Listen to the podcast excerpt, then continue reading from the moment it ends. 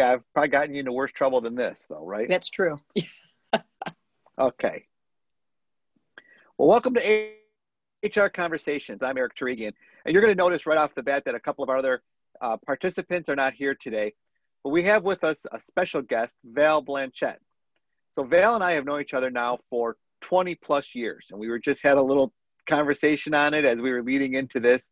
We met each other when we think it was around 2000 when I was at right. the Buffalo stamping plant for Ford, and Val was running the Ford production system um, integration office, I guess, for lack of better terms. Mm-hmm. But what we wanted to do with today's podcast is I'm going to let Val introduce herself. Then we're going to have a little talk about interviewing. How do you find a next opportunity? What does it look like? And really just a glimpse from the other side of the table into the HR suite. So, Val, welcome. Great. Well, thank you, Eric. It's a pleasure to join you here today and uh, and to talk about this subject. So, um, so yeah, it was probably uh, 2000 when you and I uh, worked at Ford, and that was a wonderful experience, and uh, lots of things to get into there in the manufacturing world. Um, so I, uh, after I left Ford, I joined Cargill and had spent about 10 years there. Um, so learned uh, a whole nother industry within the the food businesses and then joined uh, the Andersons for the last uh, four and a half years or so. And I just recently left there. So I'm um, now just in the job market for um, what's the next right role for me. And so just getting started on that, but happy to have this conversation just to talk about the experiences that, that I've had, and I'm sure similar to you and to many others listening around how you look for a job and what are some of the things that you experience. Well, it's amazing. And I think it's hard for people to believe the length of careers that we've had. And, you know, I know people are always shocked when I tell them, you know, I started my career at Ford in 1989. And then I know you've been 30 plus years in the workplace. And, you know, right. we went into the workforce under different rules. And I can remember when I found my job, I literally clipped the job out of the Detroit News, the one ad, taped it onto a three by five card, typed up a cover letter on bond paper, put it in an envelope, and mailed it into the employment office. And you know how is that for a reset right? Right right. Or you actually like physically went in and filled out an application with on a piece of paper right and sent it in. Those aren't even accepted anymore right? Everything is just online. And and that's the only way that you're really getting an application uh, in unless you're and i want to get to that subject too as we get into the conversation i want to get to that because ats's i have a big big beef against ats's but Val, I know you said you're looking now, so you're on the other side of the table and you're just considering what's next. What kind of things are you seeing out there in the job search of 2020? You know, Eric, it's been really a pleasant surprise that the job market um, for HR professionals is actually quite active. And so, as I've started to look around and and tag um, an alert to various markets, I'm seeing actually quite a few HR jobs at all different levels, um, which is really great to see because I think industries are being impacted um, very differently with COVID. And so it's been great to, to see those jobs come open. And I've applied to several. And um, I've also had the opportunity over many years to work with various recruiters. And so that's another avenue I've pursued as well. And so working with the recruiters, um, you know, I've known them for years. I've got relationships established. And so that works pretty well. And you get to understand the role and things move along and progress as you would expect. I haven't been able to get as much traction um, just going to uh, post to, to apply for something that's either on LinkedIn or on Indeed, for example. Um, and I think that the the the funnel of how many resumes they must get and applicants for those jobs makes it difficult to hear back from those companies. And so I find that to be either not happening or, or happening very slowly. Yeah, I always um, coach people nowadays that your next job is not going to come from LinkedIn or Indeed. It might come from LinkedIn, but when you go and click on that LinkedIn Easy Apply, you might, might as well just click on send my resume to the gar- to the recycle bin because I think that there's just so many people. It's just too hard, and it's just not practical to expect people to sort through that much. But where I do think your next job could come from, and I'd love to hear your opinion on this, is can you in 2020 post COVID are people having success networking their next role? Networking is absolutely uh, a key way um, because you have to you have to put the work in right? So whether it's through you know uh, looking at what's available on linkedin that's just the start of the process i think. And then the work comes with not just the application but how did you match up essentially to the job spec? And what are you doing to write a cover letter or to send other examples of your work or materials along that where you're allowed to to post those things or to make sure that you're getting visibility with the recruiters? Because the ATSs and the AI that's a part of the recruiting process is running off algorithms that are sorting through and looking at keywords and your chances of getting through that um, are, aren't the same if you don't do the other work that go that has to go along with it Okay, so Val, you see a job and it's CHRO, and you look at the company. What's your first step? What's the first thing you're going to do before you apply? Well, before you apply, you want to learn as much as you can about the company, right? What's the uh, what's the business there? Um, you know, what industry are they in? Are you familiar with that industry? Who do you who do you know in your own network who may be working there or or has worked there? So I think you need to be able to learn about the company, understand its culture and their goals and their mission. So I do research then to find out as much as I can about the company. Yeah, and I think about maybe seven, eight years ago now, when you were at Cargill, I was looking at a job in Denver, and you knew some of the people that worked there, and I think you made some introductions for me, and I think that's perfectly acceptable. And my theory is that people are afraid to do that; they're afraid to ask people they know to make an introduction for them. How did you react? So, so let's you know go back to when I asked you to make the introduction. How do you feel about that? You know, I, I was pleased to do that, happy to do that, in fact. And, um, you know, the person I contacted was someone I knew really well, who I had worked with um, actually for several years.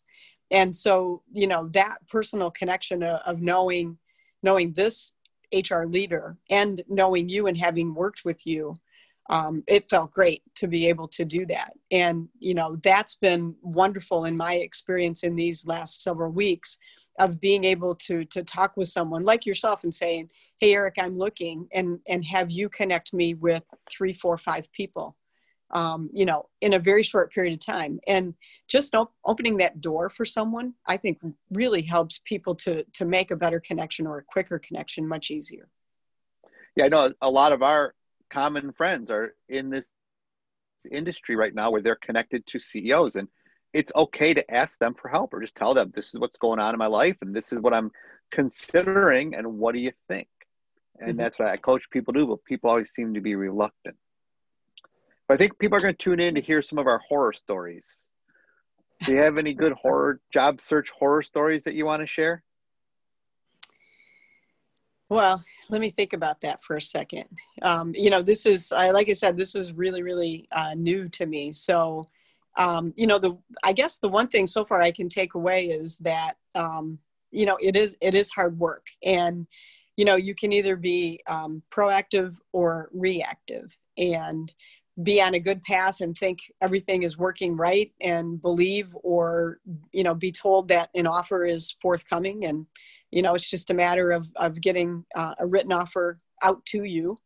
And then over the course of time um, things change and things can pivot. And so you know unless you actually you know finally get to that final offer stage you can't really you can't really count on anything. I mean that's the one uh, recent story that i could share yeah, I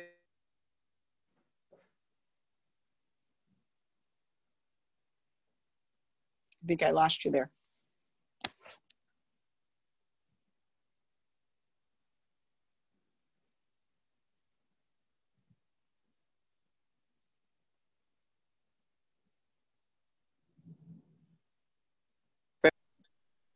Okay. I think I lost you for so, a minute. Sorry about that that's okay. We'll see if we can edit that out. If not, we'll just leave it in as a things happen in life moment. okay. But I was up for an internal job with Pepsi, and we went through the whole process and met with the the uh, division president. I'd be supporting. He liked me. I liked him. Fit with the team. I actually went as far as to go to a new leader assimilation session with the new team, and everything strolled along we got to the point that they brought someone out to look at our house to do the reload. We had a realtor at our house. And after all of that, they still said, Well, I'm sorry, we just can't make it happen right now. So you just never know. And things change. Yeah. I think you said it very well. Things change, budgets change, plans change. But I think a lot of people get stuck in that boat and they don't realize they think it's them. Mm-hmm. Yeah, yeah and, and it's and it's not them. I mean you can only control what you can control. And you know when you've interviewed and you put your your best foot forward and you know you're applying for jobs that you know you're qualified to do um, you know getting some feedback um, if you're not the successful candidate is is always great. I mean that feedback i think is a blessing. Um, but you have to it's to hard to get it though and it's hard for companies to give it right? Because people feel like they're exposed when they do it. They and do it's going to be it's tricky to get it and it's and you should ask. It's your right. It's your right to ask for it and i would ask. You may not get absolutely. It. i think it's yeah. also your right to ask and i do this all the time and all of my recruiter friends who are listening to this will probably cringe but back in the days when i was working with them if they would call me up and they have an opportunity i'd go through the whole thing and i would always ask a test close at the end and just say what do you think of my candidacy where would you put me on a slate? Like, I know you don't have the full slate yet, but where would you put me right now, knowing what you know? And a good, I think a really good recruiter would be very honest with you and say, I think that you're, you know, one of five, or you might be the top one so far, or you know what, based on some other people I've seen, you're going to have a hard time competing. And at least just give the candidate a sense of realism of what's happening with the role yeah it would really be nice if if um, you know companies could get that sort of information um, to candidates because you know the candidate experience uh, respective to the company's reputation and the culture at that organization i think is really important right? Because you want the candidate experience to be as good as the employee experience is going to be. And as human beings of course we all want closure on things and so when you apply for a job, you want to at least, and again, knowing you're qualified for it, you want to at least get some sort of, okay, what's the outcome? You know, if I got the job, that's great. Let's talk about how that process moves forward. But if I didn't get it, what feedback is there around yeah. that? And how do I get some closure so I can move on to the next thing? Because that's and, fine and I don't too. think that's too much to ask. Not getting the job, that's fine too. Uh, right. Tracy Faber, when I worked for her at Pepsi, she used to say we have another word for candidates, and it's called customer. That's right. Yeah. So, what will you do different now, Val, as a hiring manager after going through this process? As the hiring manager, I would, um, to the extent possible, at least be able to get some sort of response um, to the candidates, the ones that that you've interviewed, uh, just around, you know, what was the the key feedback from the interview and relative to the job that they've applied to what can they what tidbits of information can you provide to that candidate to help them improve? Awesome. Yeah. okay so now i got to ask. Yep. What's the easiest interview you've ever had? Wow I don't know if I have it. They're all hard. I know you're right? expecting me to go the opposite direction, weren't you? Yeah, yeah. I don't. What, I what Val didn't tell anybody is Val and I used to be partners on the golf league at Ford, the Ford Employee Relations Golf League, and she would always tell me Val Val is an exceptional golfer. I, on the other hand, oh. am not. And she would always tell me, "Here's where you want to go."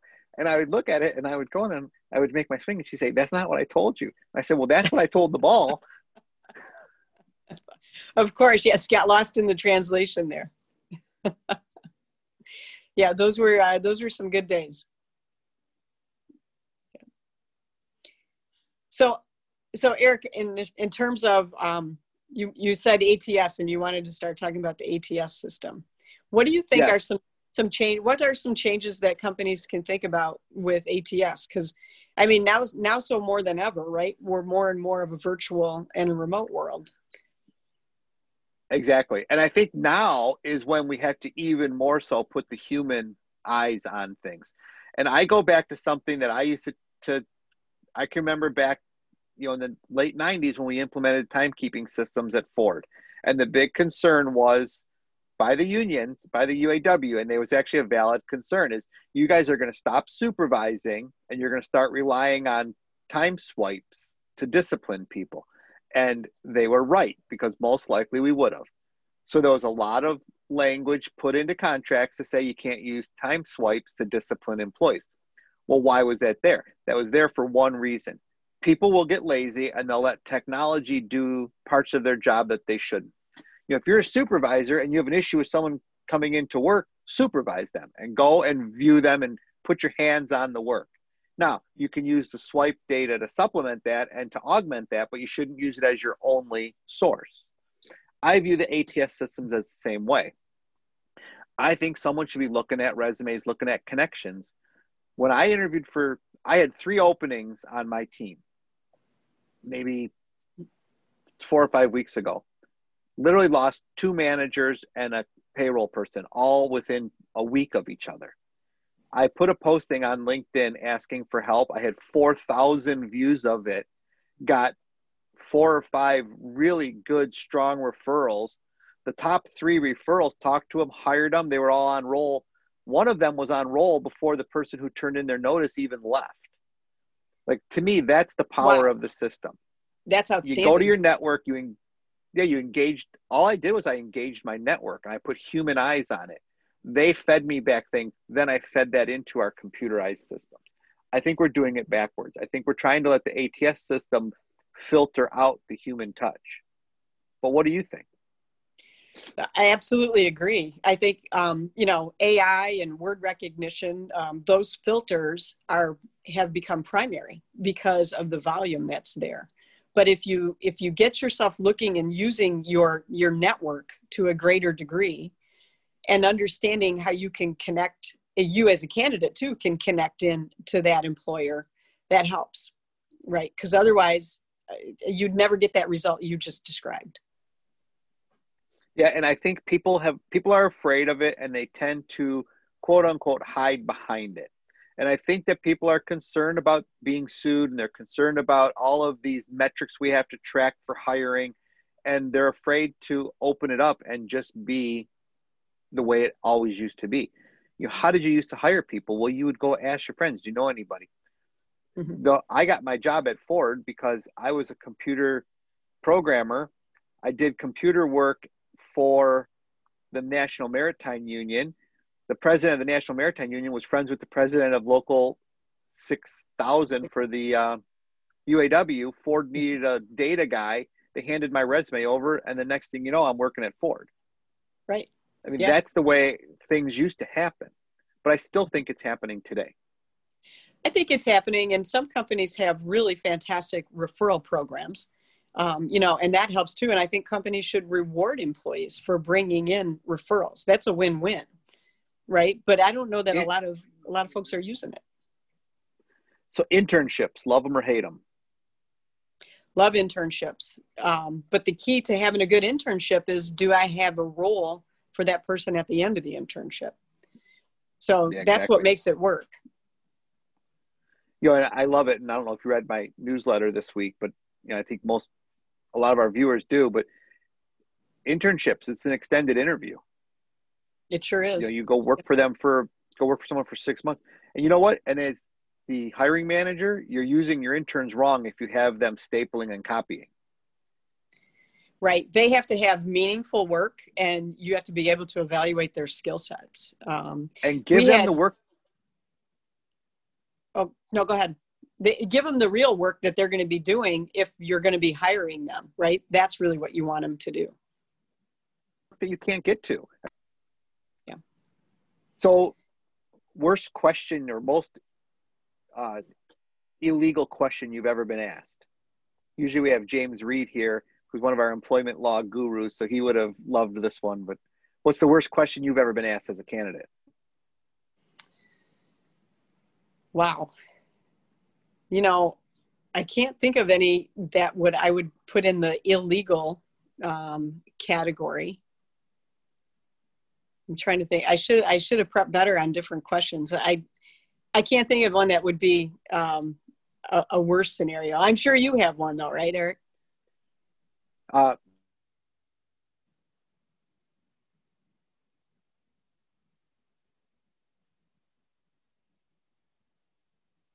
You're frozen up again.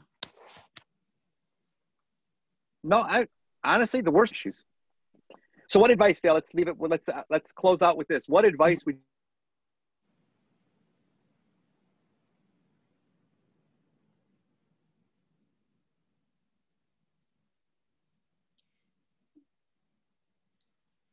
would you? Are you there, Eric? The- okay. Sorry, it was uh, frozen frozen up there. Did you hear the question or not? No, I didn't hear the question.